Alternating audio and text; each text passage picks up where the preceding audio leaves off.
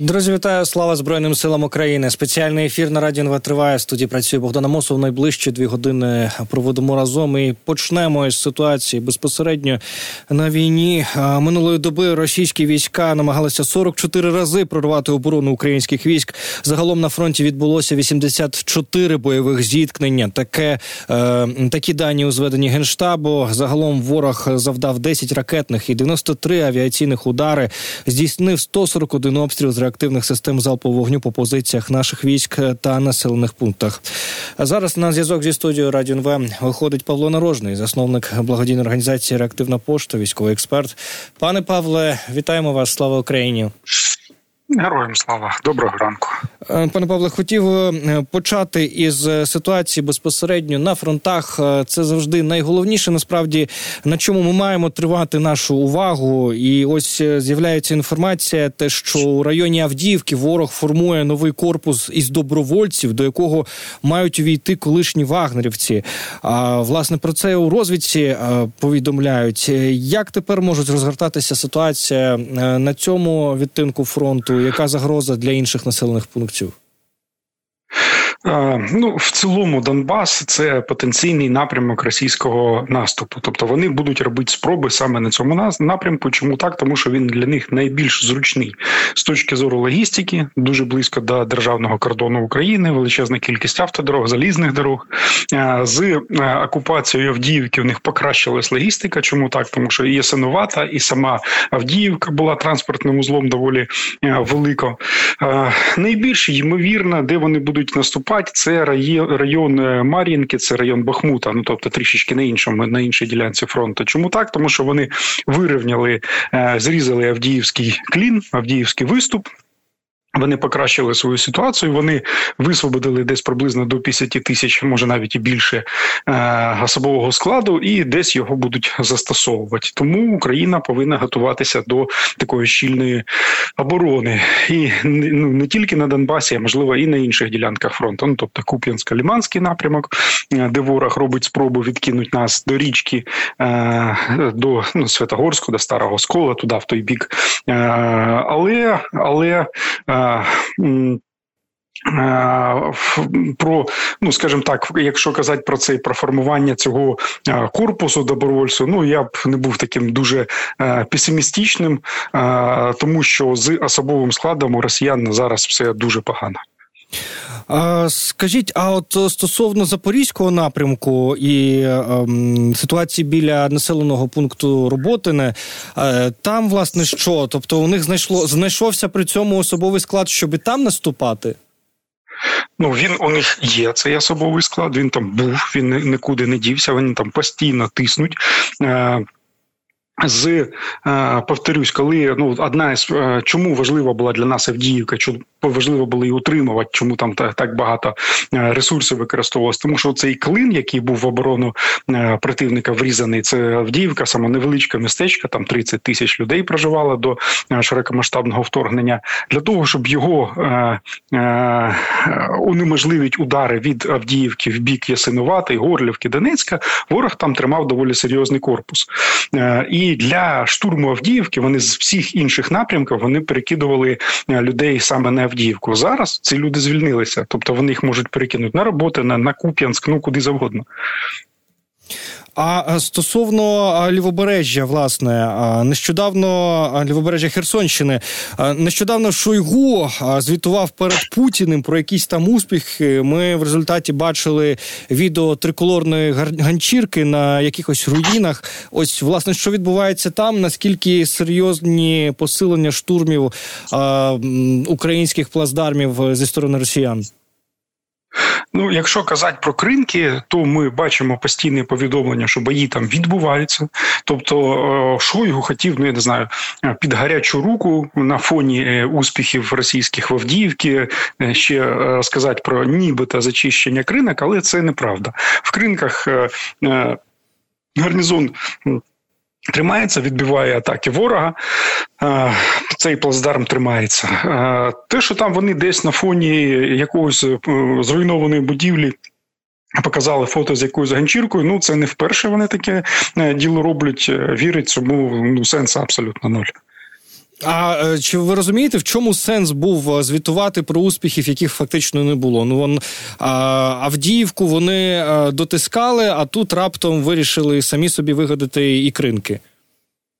Ну це, мабуть, якісь ну, під чи під вибори вони собі малюють якісь міфічні успіхи, чи просто е, Путін тиснув там на Шойгу, що от як так невеличке це селище Кринки тримається вже е, декілька місяців. і Вони не можуть скинути українських морпіхів, які там тримають оборону в річку. і Вони постійно поповнюють, підвозять туди боєприпаси, підвозять особовий склад.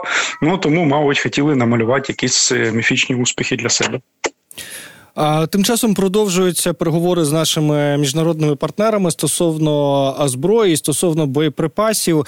Багато різних міжнародних зустрічей відбувається останнім часом. Конференції, якихось заяв. Чи ви бачите, що бачите певні ознаки, що ситуація з боєприпасами якось вирівнюється? Ну, найбільш найбільша надія зараз це на чешський проєкт, скажімо так, на проєкт Петра Павела, е, президента е, Чехії, який знайшов десь то за межами Європейського союзу 800 тисяч снарядів, 500 тисяч з яких 155-го калібра. Е, і цей проєкт оцінюють в півтора мільярда доларів американських. І абсолютно реально знайти цю цифру. Е, всі союзники можуть скинутись, перевести ці 500 тисяч снарядів. Знов таки, по словам Петра Павла, треба декілька тижнів, тобто вони дуже швидко можуть опинитися у нас. І це найбільш е, затребуваний у нас калібр 155 і 122. 122 – це е, бригадна артилерія. Вона у нас дуже поширена. Ну, 155, зрозуміло, це вся західна артилерія, яку нам передавали. Інших якісь напрямків, де ми можемо зараз швидко отримати боєприпаси, це єдиний напрямок, це е, США. Але в США ми, вочевидь, е, ну застряли в цьому е, політичному противоборстві демократів проти республіканців. Ну вірніше Трампа проти всіх інших ніж республіканців проти демократів. І звідталя ну не треба очікувати швидкого поповнення нашого арсеналу.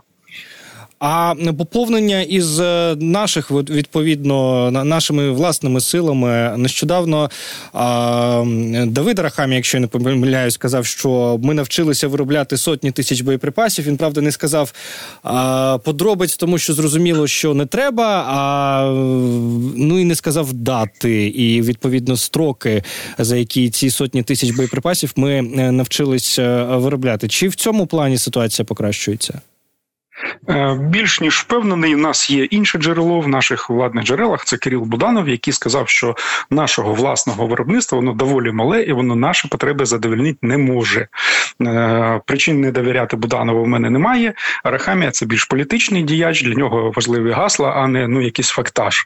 Е, я більш ніж впевнений. У наші союзники, такі як Франція, такі як Німеччина, такі як Фінляндія, разом взята з Норвегією, вони не можуть налагодити виробництво виробництво, маючи мільярдні інвестиції, а мова йде там до 10 мільярдів, скільки вони інвестують в виробництво боєприпасів. Вони нам обіцяють поток боєприпасів тільки в 25-му році, коли Рейнметал планує в два рази збільшити виробництво. Казати, що Україна, не маючи інвестицій, бо у нас немає їх, ми не можемо. Е, розраховувати на будь-які інвестиції, крім державного бюджету України, Весь державний бюджет іде і так на потреби армії. Це в першу чергу там зарплати, їжа, одежа, е, палива і так далі, а не е, закупівля чи виробництво зброї. Тому я б не розраховував на українське виробництво там навіть 100 тисяч боєприпасів на рік. Тепер хочу з вами поговорити стосовно вчорашніх е, подій. У день радянської армії було ліквідовано два ворожих літака, наскільки ми розуміємо. Серед них один із них е, А 50 літаючий командний пункт, яких у росіян небагато. Один з таких був нещодавно підбитий е, над Азовським морем. Ну і змі пишуть із посиланням на джерела в ГУР, що мовляв, збили цей А 50 ракетами. С-200. Чи ви в таке вірите? Чи могло таке бути? Ну і що можна тепер сказати, власне кажучи, про те, що буде у росіян із е, цими літаками? Ну, по-перше, чим збили е, ракета С-200. Це її в армії називають е, стовп, що літає. Це така здоровенна ракета довжиною приблизно 12 метрів. Е, вона дійсно може летити на відстань навіть більше 300 кілометрів. Інше питання точності цієї ракети. Тобто, головне питання: чим підсвітили цей літак? Бо ракеті С-200 їй треба навестись і залучитись на цілі. Ну тобто, щось, якийсь радар повинен постійно підсвічувати ціль, поки ракета до неї летить. Ракета може. Відстань 300 кілометрів. Я навскідку не скажу швидкість С-200, але я думаю, там 2-3 швидкості звука є. Ну тобто на декілька хвилин буде летіти до цілі. Тобто цей радар повинен підсвічувати. І Є така версія, що якимсь чином чи на надводному дроні, чи на якомусь літаючому дроні запустили е, радар, і цей радар підсвітив А 50 і вже після того був постріл ракетою С-200 або декількома ракетами С-200, і таким чином збили цей літак. Абсолютно реальна версія, можливо, одна з версій. Е, таких ракет С-200 і у нас на складах доволі багато, і доволі багато у наших союзників у Болгарії, Чехії і у інших країн е, бувшого соцтабору. І вони з великою радістю нам їх віддадуть, ну щоб їх не витрачати гроші на утилізацію. Ми бачили ударами такими С-200 переробленими для ударів по землі вже декілька разів. Вони били і по е, аеродромам, і по були спроби ударити ними по Кримському мосту, і так далі далі.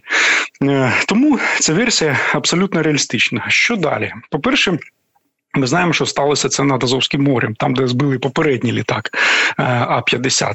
Після того ворог не використовував деякий час ці А-50 над е, Азовським морем, а вони літали над Ростовом. Але відстань, на яку дістає радар, це 600 кілометрів для повітряних цілей і 300 кілометрів для наземних цілей.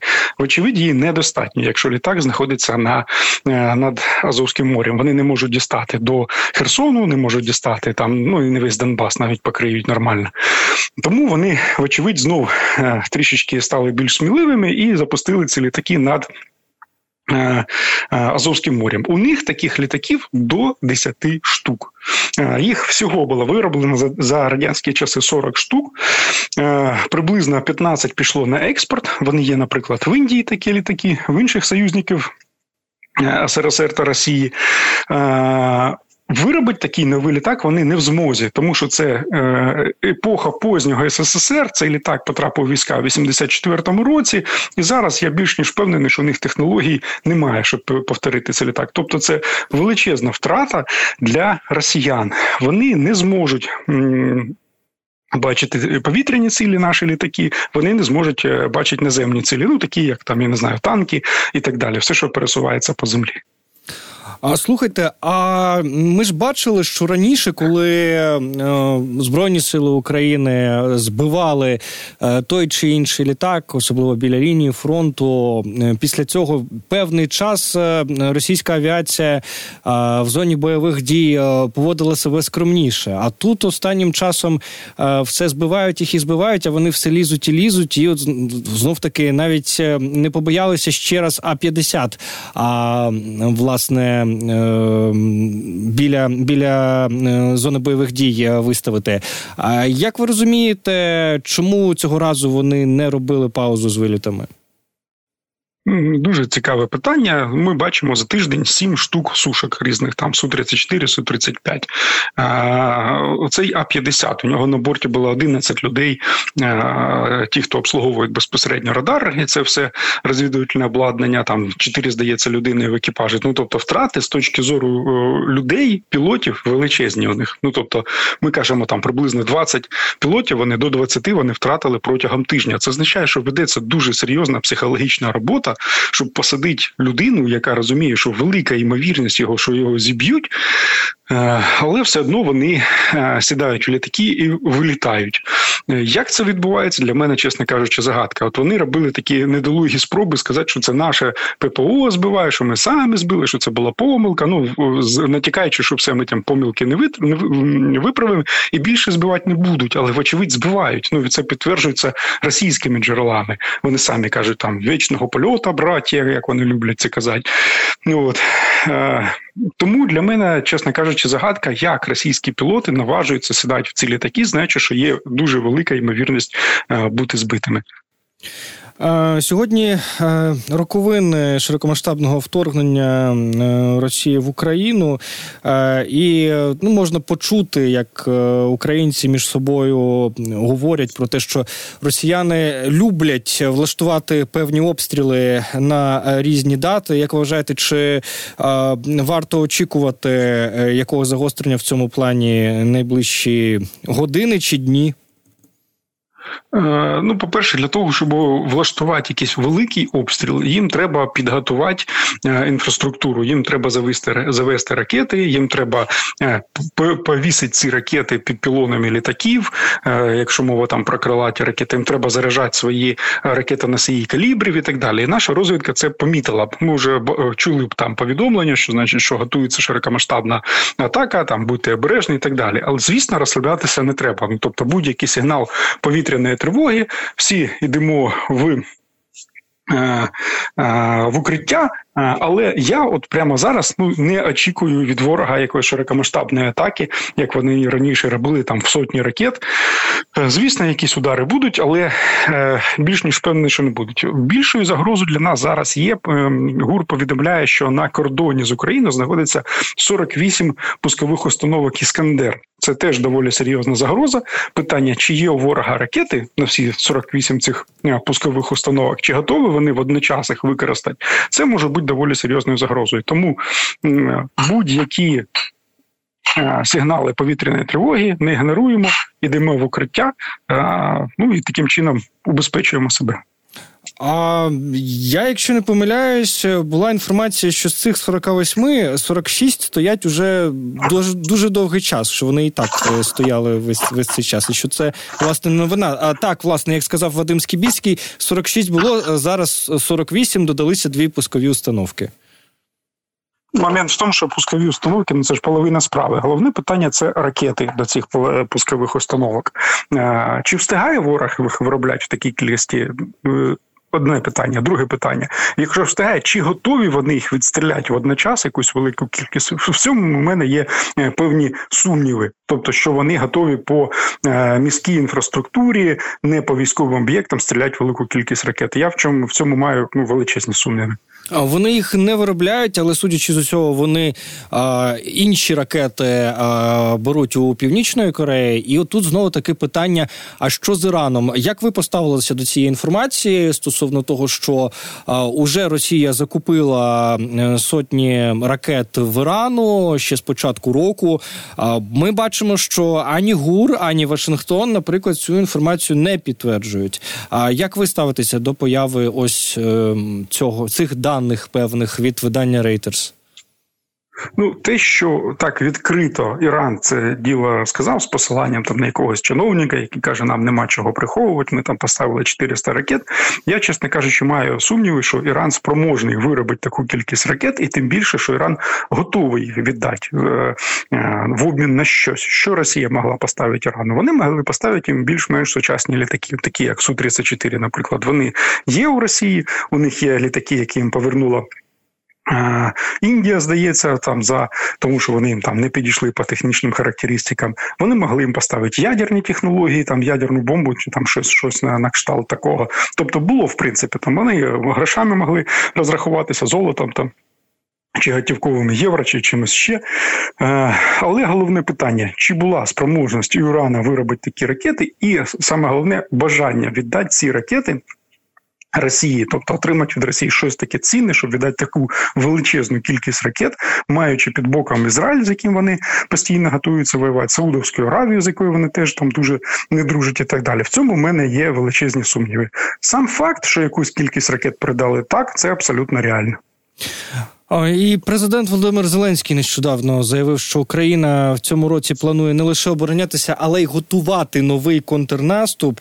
А при цьому ну ми бачимо із тих вихідних даних, так би мовити, які потрібні для контрнаступу, багато невідомих. Так ми не знаємо, що з грошовою підтримкою, ми не знаємо, що з військовою підтримкою, та й з політичною, чесно кажучи, підтримкою теж не все так однозначно. Як ви бачите? Бачите, як ви розумієте, що потрібно для того, щоб іще цього року готувати відповідно новий контрнаступ? Ну, звісно, в першу чергу, е, підготовка планів вона відбувається постійно. Тут нічого нового немає. В генеральному штабі відбуваються ігри, наприклад, такі, е, коли там е, офіцери розділяються на дві команди: одна Україна, друга Росія, і вони роблять такі е, віртуальні ігри. Тут Україна наступає, тут Росія наступає, ваші дії, там як ми там будемо відповідати на такі-то виклики і так далі. Тобто, в самому факті підготовки плану контрнаступу нічого нового немає. Це постійний процес. Які треба нам для цього чинники? Нам головне питання, що нам треба? Нам треба а величезну кількість артилерійських снарядів. Мова йде від 500 тисяч там до 2 мільйонів для того, щоб більш-менш ефективно наступати, для того, щоб ми змогли пробити оборону ворога. Або замість артилерійських снарядів авіація з системою ППО і з величезною кількістю авіаційних бомб для того, щоб знищувати укріплення ворога, або і те, і друге. І крім того, нам треба далекобійна зброя з дальністю 300 кілометрів для того, щоб знищувати логістику ворога. В першу чергу Кримський мост і все, що знаходиться на території тимчасово окупованого Крима, аеродроми, склади е, палива, боєприпасів і всього іншого. І от коли у нас це буде все в наявності, тоді ми можемо казати про ну, більш-менш якусь реалістичність і наступу. І крім того величезна кількість людей. Іншими словами, мобілізація приблизно в кількості 100 тисяч або більше людей. Для цього нам треба і підготовка людей, і фінанси для того, щоб цих людей ми змогли мобілізувати, отримувати для того, щоб вижила наша економіка, бо просто так вирвати з економіки 100 тисяч людей дорослого віка це теж непросто. І оці всі чинники, оці всі. Е, вимоги нам треба якимсь чином врядувати для того, щоб ми змогли е, робити казати про якийсь ефективний наступ. Пане Павле, а з е, чого ви робите висновки саме про 100 тисяч людей? Е, до цього ми пам'ятаємо оцінки генерала Залужного. Зі слів знов таки Володимира Зеленського. Тут дуже багато і політичних було питань. Було півмільйона. При цьому росіяни, як ми бачимо, продовжують кожного місяця по 30 тисяч нового гарматного м'яса відповідно набирати на фронт. Моя оцінка 100 тисяч звідки береться. У нас в армії зараз знаходиться приблизно 1 мільйон людей. З цього мільйона людей приблизно 300 тисяч безпосередньо воює. Ну тобто, це люди, які е, тримають в руках зброю, які знаходяться або там тимчасово, або постійно е, в окопах, і так далі. У нас теж постійна йде мобілізація. Яка кількість мобілізовується? Ну я думаю, там тисяч 10-15 без варіантів е, по, по всій Україні. Ми мобілізуємо. І е, головна проблема це бойові і небойові втрати. Небойові втрат насправді навіть більше на фронті ніж бойових. Е, і моя оцінка, що нам треба замінити приблизно до 50% всіх, хто тримає зброю. Це люди, які там шов, е, поламав ногу, захворів, вскрилася якась там, я не знаю, хвороба хронічна, просто вік уже там доволі у людини серйозний може бути. Хтось був поранений, а хтось і загинув. Ну тобто, ну скажімо, до 50% цих людей які безпосередньо воюють, їх треба заміняти. Тобто до 150 тисяч. Ну це моя оцінка максимальної теоретичної кількості мобілізованих, які можуть бути.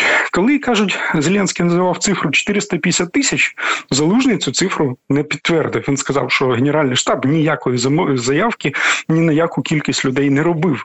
І для мене цифра 400 тисяч вона кажеться абсолютно нереалістичною. Чому так? Ну, по перше, їх дуже важко буде підготувати. Тобто, просто людей 400 тисяч, щоб вони пройшли хоча б курс молодого бойця, ну вуз 100, військово-облікова спеціальне 100, рядовий солдат, це 80 днів. Навіть з допомогою союзників це буде зробити дуже важко. Ці 400 тисяч пропустити через якісь навчальні центри. Після того, що ми кажемо, що у нас зараз. Е, є там 300 тисяч, які воюють. Да? А Ми що їх всіх збираємося міняти? Ну, вочевидь, ні. Тобто тоді мова йде про формування нових військових частин. Нова військова частина це там командири, офіцери всіх шаблів. Це сформувати військову частину це складніше ніж е, існуючу військову частину підсилити новобранцями мобілізованими. А це ще довший процес. Ну тобто, це тут питання вже десь про півроку на формування кожної військової частини. Тому цифра в 400 тисяч для мене кажеться абсолютно нереальною. Пане Павле, дякуємо за докладне роз'яснення. Павло Нарожний був на зв'язку зі студією Радіо НВ, засновник благодійної організації Реактивна пошта, військовий експерт.